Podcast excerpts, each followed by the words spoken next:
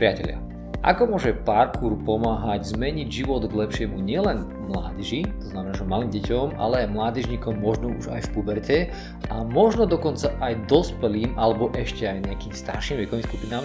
Priatelia, dneska sa bude so mnou rozprávať Adam Jusif, ktorý je vlastne parkourista už od roku 2008 9, kedy prišiel vlastne eh, na jeden z mojich tréningov ešte v Bratislave, keď som otváral, alebo začal otvárať vlastne akadémiu v tom čase tu, hneď po Nitre. No a Adam má veľmi zaujímavú bakalárskú prácu v rámci liečebnej pedagogiky a zaoberá sa práve témou, ako by parkour mohol určitým špecifickým skupinám ľudí pomáhať zlepšovať, či už ich, nazvime to, že čo je to, možno mentálne, fyzické alebo akokoľvek zdravie, ako by si to povedal ty? Ja by som to nazval, že celistvé v podstate. Je tam tá, tá biopsycho, spirito, sociálna stránka, čiže Čiže po všetkých stránkach. Skvelé. Vítaj inak v mojom podcaste a zároveň ty si robíš poznámočky pre svoju prácu. A teba napadlo ma teda osloviť v rámci tejto práce, že máš súbor nejakých otázok, ktoré by si chcel ako keby že predniesť v rámci svojej práci a ktoré zároveň budú podľa mňa aj zaujímavé práve pre môj podcast. Tak prezrať mi, čo ťa tak najviac zaujímalo, alebo kvôli čomu si ma vlastne oslovil, okrem toho, že ty si sám parkourista dušom, dušou, telom a ešte dokonca aj myslou, pretože si tréner. Čo ťa to napadlo ma osloviť? Prezrať. tak oslovil som ťa jednak z dôvodu, že, že ty si proste jeden z takých tých parkrových dinosaurov na Slovensku. Mm-hmm, doslova. Zá... Zároveň uh, sa mi vlastne páči, že dlhodobo, dlhodobo sa snažíš zdieľať takúto kultúru pohybu a aj tým štýlom, že není to iba o tom pohybe, ale že je tam množstvo rôznych vecí, ktoré, ktoré sa na to nad, nadvezujú. Je tam proste tá psychológia, je tam nejaký nejaká tá sociálna stránka, nejaká morálka, nejaký, nejaké budovanie proste sebavedomia, zároveň nejaké že nepreceňovanie svojich mm. schopností. Čiže to sú všetko veci, ktoré, ktoré sú veľmi dôležité pre život a určite tvoria nejaký, nejaký systém hodnot, ktoré ja pokladám za správne. Áno, slovo systém hodnot alebo hodnotový rámec je podľa mňa dosť kľúčový, pretože ja si myslím, že aj tá tvoja práca sa trošku okolo tohto motá, pretože parkour sám o sebe na to, aby ho človek dobre zvládol, tak si musí tento systém hodnot prirodzene osvojiť, pretože keď si ich neosvojí, tak skončí ako nejaký surfer na vozičku. Jednak, a, a jeden doslova, že nielen, že na vozičku, že to súvisí ako keby že s ohrozovaním svojho zdravia, pričom paradosne parkour je extrémne bezpečný, pretože ja keď si zobriem, že za tých, fú, od roku 2004, keď sa začali prvé tréningy, tak ja si e, pamätám možno tak maximálne dva také trošku ťažšie úrazy a inak reálne žiadne, pretože ľudia práve tomu manažmentu, toho riskovania, toho strachu sa musia podnaučiť alebo podučiť, aby boli schopní tieto veci riešiť. No a súbežne no to prináša dosť veľa zodpovedností za vlastný život, pretože ak tú zodpovednosť nepreberáme, tak potom vlastne sa stávame doslova takým surferom, ktorý je taký lajdak, taký, je to parkourista, je to divoch, niečo možno, vie, ale potom nakoniec narazí na cestí životom, že sakra, že ja za svojím životom musím niečo urobiť. A musím sa, a tým myslím, že to ten parkour a jeho prekonávanie prekážok má ten krásny transfer aj do toho práve možno, že podnikateľského, alebo prevzatie zodpovednosti za svoj život bez hľadu na to, či sa bavíme o rodinu, o práci, o svoje zdravie, o zárábanie si peňažkov. Tak prezrad mi, že ako ti do toho zapadá práve teda diskusia so mňou a vôbec parkour ako taký v tej tvojej práci? Uh, tak uh, parkour mi prejde veľmi zaujímavý z toho hľadiska, že uh, je, jednak je to proste nejaký, uh, nejaká forma uh, seba vyjadrenia, čo je veľmi dôležité, keďže veľa ľudí si dovolím povedať, že uh, nevie úplne nájsť nejaký spôsob, že ako by sa vyjadrili. Obzvlášť konštruktívne. Áno, čo, čo, je, čo je dosť frustrujúce. A zároveň to samozrejme potom rozvíja aj všetky tie už, už spomenuté stránky, ktoré sú veľmi dôležité. A, a tiež súhlasím s tým, že parkour je veľmi bezpečný šport, aj keď to tak nevyzerá, a, ale na čo vlastne potom aj nadpája tá moja práca je, že v zahraničí je v podstate bežná prax, že sa parkour venujú aj ľudia teda v tej staršej dospelosti, a, ale aj seniory, že videl som, že 70-80 ročných ľudí, ktorí sa parkouru mm. venovali, samozrejme nie je na úrovni, že skakať dvojité salata cez strechy, ale že stále je to, stále je to nejaká vec, ktorá, ktorá im pomôže uh, už len z toho hľadiska, že sú v rámci nejakej society fungujú, zároveň sa udržujú v kondícii, udržujú si vlastne tú, tú, tú sebestačnosť, o ktorú o ktorú ako prvú prichádzajú v tej, tej starobe. A, a tak, čiže tak ja myslím, že parkour ponúka extrémne množstvo tých pohybových vzorov. Ty si povedal dvojité salvo, hej, ale to je, síce je to taký možno friarnový nejaký extrémny prvok, ale v podstate tie jednoduché veci ako odraz a dopad na nejakú prekážku, ako už len obrubník alebo niečo, tam tých pohybových vzorov aj pre seniorov, pre hocikoho vo vekovej skupine od plus ja neviem, 4 až po 84, ako je aj viacej, ja si myslím, že je obrovské a áno, je to úžasná platforma práve na to udržiavanie tej fyzickej zdatnosti, ale ako to súvisí s touto prácou a prečo práve liečebná pedagogika? Ako to spolu súvisí? A, tak liečebná pedagogika ako odbor, ktorý študujem, je v podstate odbor, ktorý sa zameriava a, tomu, že rozvíja, a, rozvíja silné stránky u ľudí a ich schopnosti. A, jednak sa akože venujeme tým ľuďom, ktorí majú nejaké špeciálne špeciálne potreby, ale zároveň aj každému inému, ktorý tú pomoc potrebuje a formou rôznych terapií, ktoré rozvíjajú ich, eh, ich tie silné stránky a pomáhajú im nejak eh, prevziať tú zodpovednosť nad svojim životom. Hmm. A teda v rámci tých otázok, keď si predstavím tú tvoju bakalárskú prácu, že ako by ona mala mať ako keby, že ten priebeh, že čo v nej chceš ako keby odkázať, tak čo si plánovala, si tam nejaké svoje ako keby, že cieľe, možno hypotézy alebo niečo, alebo študuješ tam, alebo skúmaš niečo v rámci tej práci? Je to v podstate taký, taký sumár, taký úvod, že jednak, jednak do parkouru a jeho, jeho história a filozofie, aby bol jasný ten kontext, že prečo práve parkour som si vybral v rámci tej liečebnej pedagogiky že prečo som si nevybral, neviem, ping-pong alebo futbal. Takže vravíš, že liečebná pedagogika a vlastne práca s ľuďmi, nielen so špeciálnymi skupinami alebo potrebami, ale aj s tými normálnymi, je dosť široká platforma v podstate na seba poznávanie. Dá sa povedať, že cieľom môže byť seba poznávanie, ktoré môže byť v rámci toho parkouru efektívnejšie. Dá sa ti to byť ako užitočná platforma? Mm, určite samozrejme, tak už malé dieťa poznáva svet cez, cez pohyb, cez dotyk a cez všetky tieto vnemy, čiže je to veľmi, veľmi je vlastne prepojená tá, tá pohybová a tá, a, a, tá nejaká intelektuálna stránka. A čo v rámci teba? Ty si predstavíš, že ty si tiež začal v rámci akože parkouru, mal si nejaké motivácie, takže nejako si začal z nejakého dôvodu, potom ťa to nejako chytilo, niečo si sám na sebe zistil, keby si ty rozprával o tom, že čo tebe ten parkour dal, občas niečo aj vzal, mm-hmm. ale že kvôli čomu si sa dopracoval až do štádia, že teraz na toľko si sa posunul, že chceš robiť, a robíš toho tréna, 5 rokov si spomenal? 5 rokov. 5 rokov, to vôbec nie je málo. Tak vlastne povedz, ako vyzerala tá tvoja genéza, aby sme potom prirodzene prešli aj k tým otázkam, ktoré ťa zaujímajú v tej mhm. práci.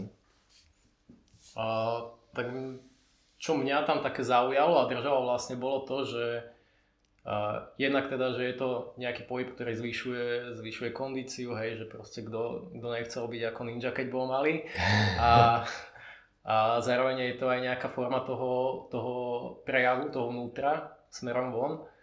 A čo mne osobne dal, tak je to, že uh, ukázal mi takú, ukázal mi ukázal mi spôsob, ako prekonávať prekážky. Že aj vlastne, aj v parkoure, aj, aj v tom živote, že tým, že vlastne a, jednak, že mám od malička reumatoidnú artritídu, čo je akože veľmi, veľmi bolestivé autoimunitné ochorenie, že s tým som tam musel nejak uh, zápasiť a, a zároveň vlastne aj iné veci, že ako som vnímal svoje okolie, že ľudia, ktorí potrebovali utiec z domu alebo mali nejaké iné proste problémy, takže miesto toho, aby sa išli nejakým, nejakým deštruktívnym spôsobom, že uh, flákať.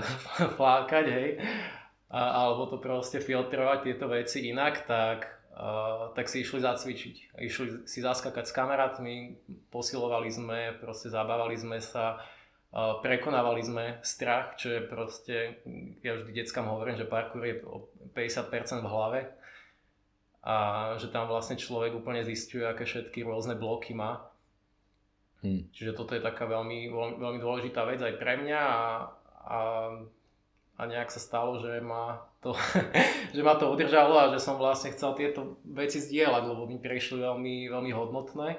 Takže dá sa povedať, že ty budeš nielen tréner, ale budeš vlastne aj pedagóg, ktorý mm. bude vlastne skúmať túto vec aj v rámci svojej školy a zároveň budeš tým pánom tým, že sa venuješ mládeži, tak vlastne máš veľmi dobrú platformu na to, aby si mohol vôbec to, to čo študuješ, aj skúmať a zároveň to je taký uzavretý cyklus, že aj si sám tým prešiel, aj vieš, prečo to robíš ty, aj vieš, prečo to rozdávaš a zároveň ešte aj tí ľudia, ktorí ti chodia na tréningy, sú tvoj nejaký výskumný objekt, ktorý môže na tej liečebnej pedagógiky rozmýšľať nad tým, že ako na nich aplikovať nejaké hodnotové alebo nejaké iné rámce, pomocou ktorých im a, asi čo, tak stále sa asi dostávame k tomu seba poznávaniu, alebo má to ešte nejaký iný význam, tá liečebná pedagogika, ako keby, že dostať človeka do nejakého navrátiť ho do normálneho prírodzeného stavu, lebo to je dosť ťažko definovateľné. Vieš, niektoré veci si žiadajú dosť inú definíciu a ja si myslím, že napríklad prečo ľudia robia parkour, prečo robia ale nejaké iné výstredné mm. veci, prečo berú drogy a alkohol, lebo vtedy z nejakého dôvodu im tá látka, substancia alebo činnosť mozgu nahradí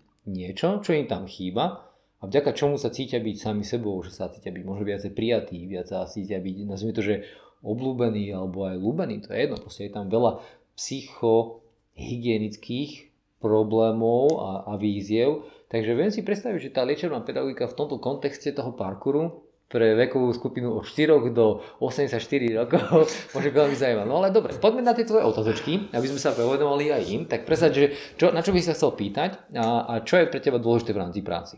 Dobre, čiže na úvod by som sa ťa vlastne opýtal, že a, aká je taká tvoja pohybová história, že či si sa pred parkourom venoval nejakému inému pohybu a, a ako si vlastne parkour vnímal v tých počiatkoch?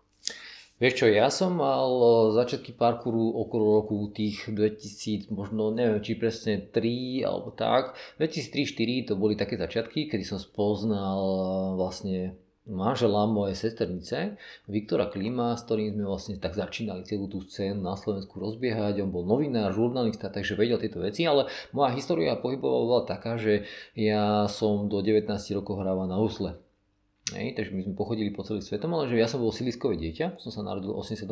roku a u nás bolo bežné, že ráno nás vypustili a my sme boli celý deň vonku, na sídlisku, na komunistických proste iriskách a všelijakých takýchto prelieskách a neviem čom, po strechách, po stromoch od rána do večera, takže my sme mali veľmi bohaté pohybové ako kebyže detstvo a nebola núca o nejaký kvalitný pohyb. No ale uh, jednoducho potom prišlo nejaké obdobie, kedy som odložil husle, vymiel som za šport, začal som zápasiť, asi 4 roky som chodil na zápasenie, a voľný štýl a v podstate potom prišiel parkour. Takže vlastne to tak plynulo prešlo do tejto časti a s parkourom som zostal až dodnes nejakým spôsobom kamarát, aj keď do toho sa nabalujú, samozrejme človek sa tak prirodzene hľadá, že vníma, že kde je tá jeho kostra, má tie biomechanické výhody väčšie ako treba z nejakého iného kostra, alebo kde je tá jeho pohybová inteligencia a schopnosť ako keby, že manažovať to riziko lepšie a ten strach ako v nejakých iných pohyboch.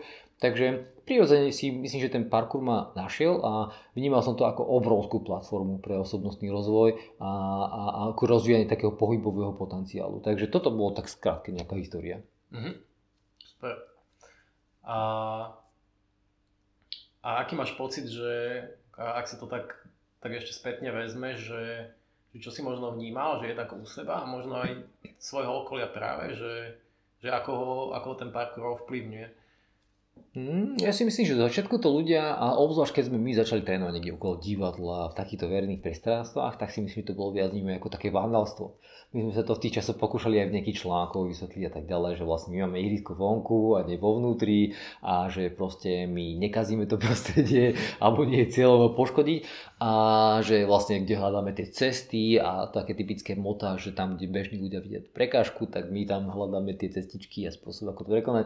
Takže to bolo také veľmi zaujímavé a a musím sa priznať, že v tých časoch aj veľmi dobre na to reagovali práve tie médiá, že keď sme urobili nejaký článok alebo niečo a vypublikovali to, tak vlastne vždy prišiel niekto ďalší, kto sa o niečo zaujímal a dokonca aj v tých časoch zišiel náš taký prvý kaskérsko-akrobatický tím. My sme v tom čase robi, začali robiť také komerčné performance a takéto veci. Do toho samozrejme bežali veľké dopity od ľudí, že a poď nás trénovať alebo volať čo, tak to bolo také organické celé, že to vznikalo úplne tak prirodzene a spontánne a človek sa tomu prispôsoboval. No a dá sa povedať, že jeden z tých mojich dosť veľkých projektov, ktorý dneska vediem, a to sú telocvične Skill Lab v štyroch mestách, máme cez tisíc detí a ďalších 400-500 dospelých a mládežníkov, tak je vlastne práve sa zrodil v týchto začiatkoch niekde okolo roku 2004. Takže asi tak zhruba to celé.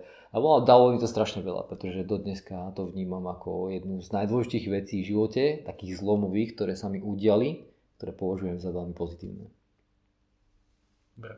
A v podstate tam si mi už tak za, a, naznačil odpoveď v tom, že si spomínal, ako, ako na to reagovali médiá a že, že ste vlastne skočili do, do, do tých projektov, akože, čo tam, ja si pamätám SX tým, ale predtým áno, ešte áno, niečo tak. bolo niečo, áno, áno, to bol hlavný náš taký mhm. komerčný tím, s ktorým sme chodili na rôzne vystúpenia, aj kaskárske mhm. aktivity, mm. do filmov, do reklám a tak, a mm. eventy rôzne. A, takže áno, tým SX, akože Slovak X3 sa to A viem, že teraz už uh, sa ťa možno netýka, lebo si taká známa tvar t- tej pohybovej kultúry na Slovensku.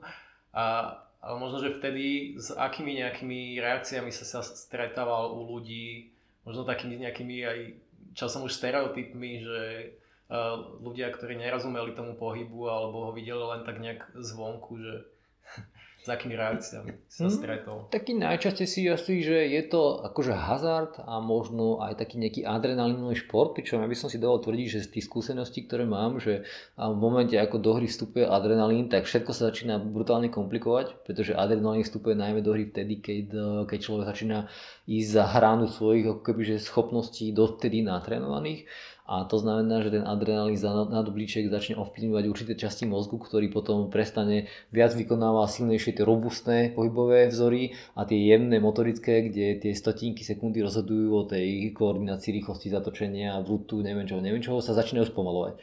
Tak vlastne, že v momente, keď už človek, a to by mal človek vedieť rozlišiť, ako keby, že čo znamená, keď má v sebe adrenalín a keď ho nemá, pretože možno, že to je dobrý, ako keby taký ráš a taký dobrý pocit, ale v reálnom svete to je väčšinou na škodu. Možno, že je to dobré v prípade ohrozenia života, Hej, ten adrenalín má svoj mhm. význam v tom živote, ale nedovolil by som si tvrdiť, že v momente, ako sa to stáva adrenalínový šport, stáva sa to extrémne rizikový šport. Takže z tohto pohľadu je adrenalín ako keby že tá prekážka, ale ten človek, ktorý to nepozná a nevníma ten kontext tej filozofie za tým a toho, že čo je všetko potrebné na to, aby si bol schopný povedzme, že bezpečne a zodpovedne sa v tom svete pohybu parkourového hýbať, tak to skôr vníma ako risk a hazard a adrenalín, čo je taký bežný spôsob vnímania. Hej, to je presne to, že asi ten bežný človek aj nevníma takéto, takéto progresívne posúvanie tých hraníc, a, ale vidí to iba z tej svojej perspektívy. Áno, áno, zrazu toho veľkého skoku, hej, že, že, že áno, hej. robí sa veľký risk. Včera sa to naučil. Áno. A dneska to skúša na prvýkrát na ostro. Hej, no, takže áno, je to také akože nepochopenie, ale povedzme, však o tom je to umenie, veď e, všetko, čo vyzerá ľahko, obzvlášť týchto športov, detská prichádzajú s motiváciou, chcú sa naučiť salta, hej, potom zistia, že ako je to obrovská drina, niečo sa naučiť a že musia akože systematicky a dosť tvrdo pracovať na tom, aby vôbec niečo, čo vyzerá ľahko u toho trénera, kto to má už vyskilované za roky práce mm. tvrdej, tak musia zistiť, že ej, tak túto si asi trošku zamakám, aby som to dal. Čo je na druhej strane veľmi dobré, lebo keby to bolo ľahké, všetci by sme to vedeli.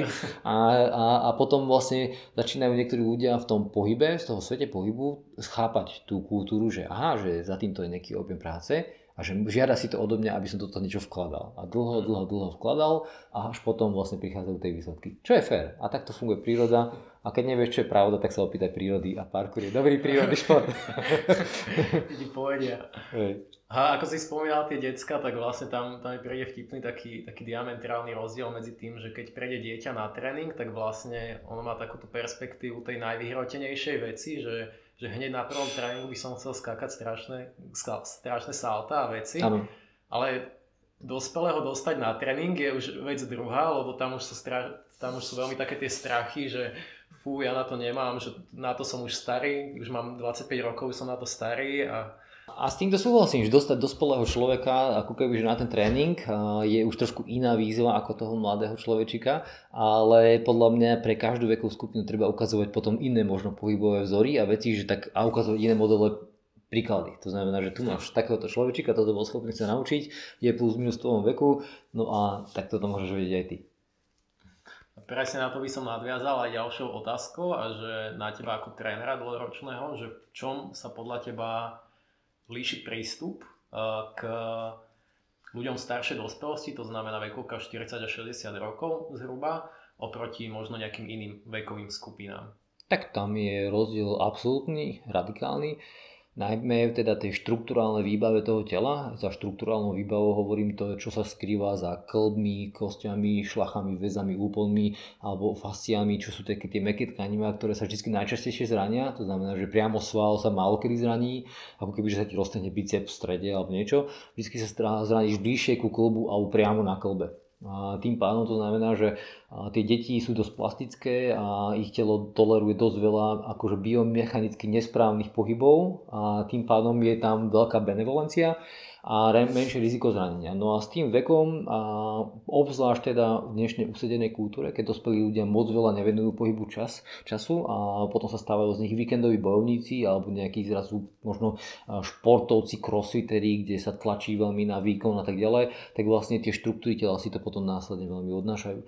Takže je tam obrovský radikálny rozdiel, ale je pravda, že samozrejme existujú výnimky, že nájde človeka dosť plastického, či už teda fyzicky alebo mentálne, ktorý sa je schopný naučiť využiť nové pohybové vzory a jeho riziko zranenia je relatívne maličké, pretože jeho telesná schránka je v dobrej kondícii, stále ten pohyb preteká, ten výživný pohyb preteká cez to telo v pravidelných dávkach a dobrých objemoch a tým pádom ako keby, že o neho sa netreba obávať. No ale keďže pracujem aj s dospelými, uh, máme ešte také špeciálne VIP skupinové tréningy, kde sa venujem takým 40 v priemere medzi 30 až 50 rokov života ľuďom, tak veľmi dobre viem, čo to znamená rozhýbať usedeného človeka úplne so sklavou, mobilitou a, a veľmi posťahovanými, poskracovanými aj svalmi, aj štruktúrami, takže tamto riziko zranenia e, rastie no, že rád vo stovkách percent.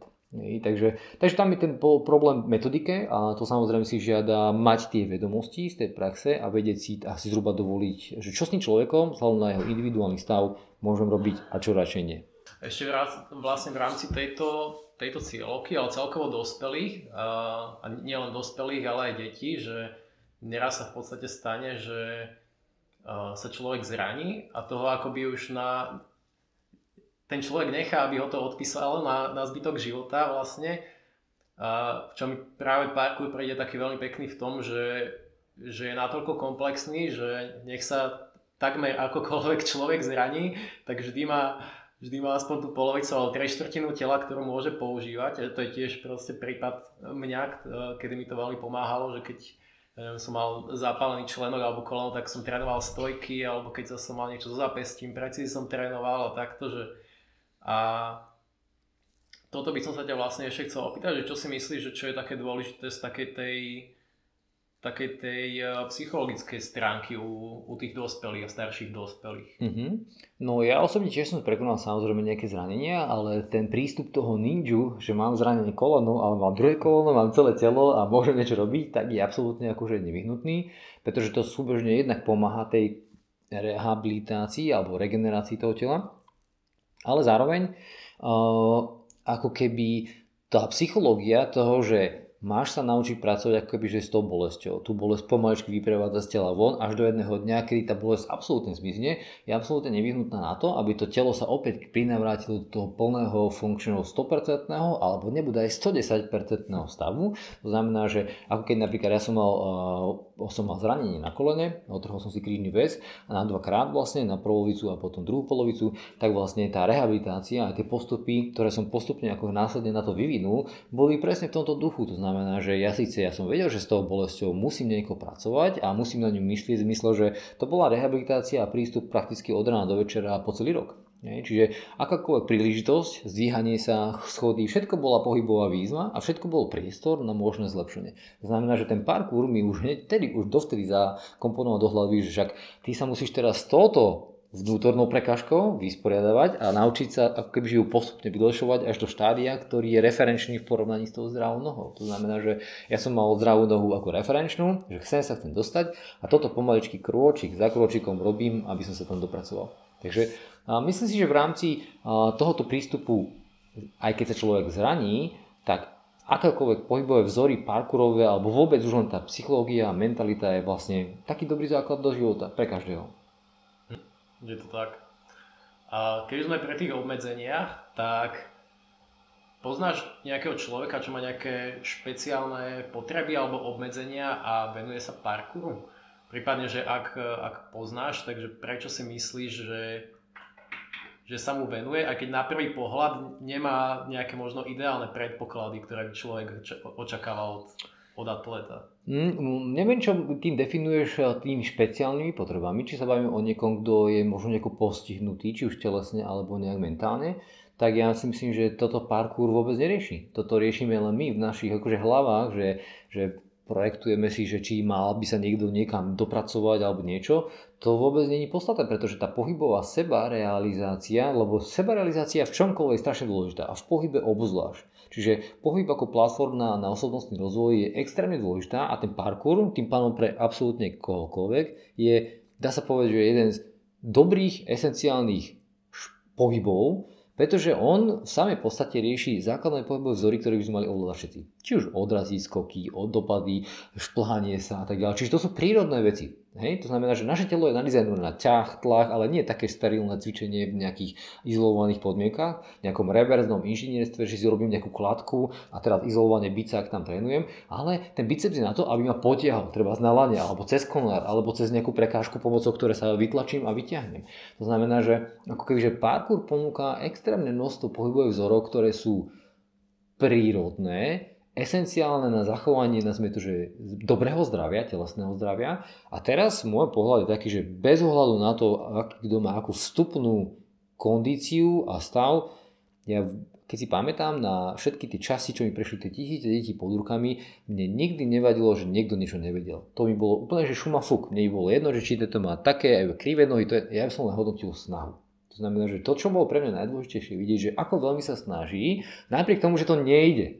Lebo to je to najdôležitejšie všetkého, že, že, že má nejakú prekážku, on vidí, že ju nedáva, ale snaží sa a snaží sa nej pracovať. Ešte tá opačná mentalita, že nejde mi to zdávam sa, kašľané to moc ťažké, je vlastne to, čo s tým parkourom nie je zlučiteľné. No lenže potom si predstav, že prechádzajú roky a tí ľudia sa naučia naozaj v sebe mentálne tieto veci riešiť a potom sa dopracujú do štádia, kedy sú už tak veľmi vytrenovaní na prekonávanie prekážok, že už potom ich musí stiahnuť do nejakého projektu. Pretože už potom v tom projekte si minimálne prenesú časť tej mentality a sú schopní ako keby, že spolupracovať efektívne aj v kolektívi ďalších ľudí, napríklad ako tréneri v nejakom projekte. Hej? Takže to je mhm. napríklad za mňa takáto asi zhruba odpoveď.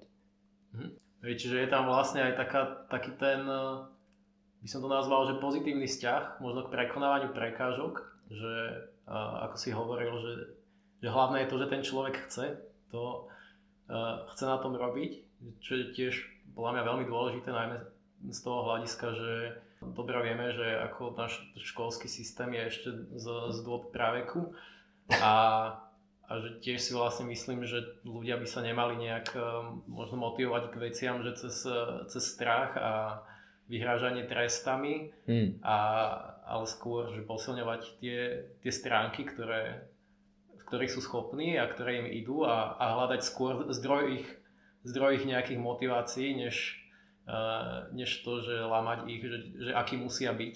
Áno podľa nejakej šablóny. Toto je jedna taká dôležitá vec, ktorú máme my aj v našich akadémiách, že je to jedna z najvyšších hodnot, ktorú máme v rámci e, projektu Skillab je, že, že, že najväčšia hodnota, ktorú zastavíme, je že pohybový zážitok. A za tým slovom sa skrýva to, že vlastne my tým deťom chceme sprostredkovať nie nejaký drill a nejakú tvrdú disciplínu alebo nejaké tresty, ale že zážitok. Čiže vlastne toho, čo sa to odvíja, že chceme, aby mali dobrý vzťah s pohybom a chceme, aby sa zabávali. Popri tom, že makajú a odchádzajú domov a na druhý deň majú svalujúcu, to je druhá vec. Hej? Ale urobiť to formou zážitku, aby mali z toho radosť a aby si viazali na ten pohyb tie pozitívne emócie, je podľa mňa jedna z najdôležitejších vecí, akú robíme a akú by mali robiť prakticky asi všetci, ktorí sa venujú pohybu. Mm. A keď už sa vlastne bavíme o týchto ľuďoch s nejakými špeciálnymi potrebami, ja som napríklad naražal na to, že v najmä teraz ako pracujem na tej bakalárskej práci som, som si všimol vlastne, objavil som množstvo ľudí, že napríklad s, s autizmom po mozgovej mŕtvici, kopec je atletov, ktorí že nemajú jednu nohu, nemajú ruku a, a že naozaj je to taká uh, akoby mám pocit, ako by vlastne tým parkourom naštartovali také nejaké uh, samorehabilitačné procesy mm-hmm. v tom mhm. tele, mm-hmm. ktorým, ktorý, ktorým vlastne pomáhajú sa, sa prejavovať a, a posúvať sa niekde aj, aj v rámci tej nejakej, uh, nejakého obmedzenia, čo majú. Ja si myslím, že toto je opäť skvelý námed na dobré líderstvo, že predstav si, že ty, ak sa týmto budeš zaoberať, tak ty ako líder vieš vytvoriť akože takú atmosféru, že platforma je parkour, to je známe, ale nad tou platformou je ten líder, ktorý určuje spôsob interpretácie toho, čo sa na tej platforme má diať. Hej? Keď ten líder povie, že keď toto nedáš, tak si proste nikto a proste si loser alebo niečo, tak on filtruje, vytvára iný pohľad na tú platformu, ako niekto to povie, že, že pozri sa, máme tu takéto zaujímavé veci, toto je všetko fascinujúce a toto mne nevadí, že to nevieš, že tuto ti vytvorím takúto maličkú prekážku a keď ju dávaš, tak ti vytvorím zase maličku ďalšiu, a potom zase ďalšiu, zase ďalšiu a zároveň ten človeček ide tými maličkými prekážkami až príde do bodu, kedy zrazu zistíš, wow, akú obrovskú cestu som za sebou nechal a kam som sa dopracoval. Takže vlastne je to vecou práve tých lídrov a tých ľudí, ktorí vedú tie tréningy, ktorí pomáhajú vytvárať tú interpretáciu nad tou platformou pohybovou, že čo je poriadku, ako vnímať, čo už v poriadku nie je, čo je napríklad, či je v poriadku vzdávať sa, alebo nie je to v poriadku, hej, čiže vlastne on určitým spôsobom predefinúva tie hodnotové rámce v rámci tej platformy, že čo je OK, čo nie je OK a s niekým to rezonuje a niekto prirodzene odchádza, hej, lebo to s ním nerezonuje. A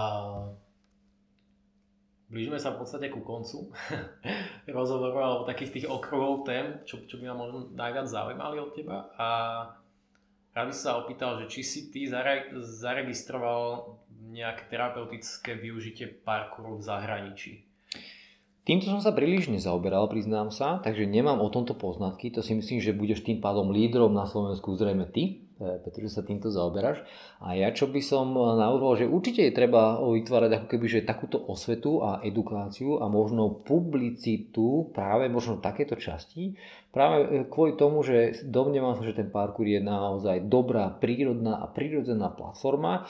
Nazvime to, že prírodzene zdravá pre veľmi široký spektrum populácií vekov, od detí až po naozaj neskorú starobu. A tam je len o tom, že čo sa ukazuje tej verejnosti, že čo je normálne a čo je bežné, pretože dneska je bežné niečo nenormálne, od sedenia celodenného a celodenného pracovania a tak ďalej a tučnoty a nadváhy. No ale ja si myslím, že práve úlohou takéto časti, či už tej liečebnej psychológie alebo niečom podobnému, je ukazovať tie pozitívne vzory osobností, ktoré nejakým procesom prešli, niečo si osvojili a pozrite sa, hľa, tu je náš výsledok. Takto toto robíme a pridajte sa k nám, pretože aj vy na to máte. Vy ste tiež takého istého veku, nie je žiaden dôvod, aby ste boli o 2, 3, 5 levelov o fyzické zdatnosti nižšie. Takže ja si myslím, že toto, táto tvoja práca a vízia je dosť záslužná a takže ti nebudem držať palce a akokoľvek budem byť, byť nápomocný, tak rád priložím ruku k dielu. Ďakujem Ja ďakujem za tvoj rozhovor, no a to je všetko, milí priatelia. Ďakujem, že ste nás počúvali, no a teším sa na vás v budúcej časti podcastu. Ahojte.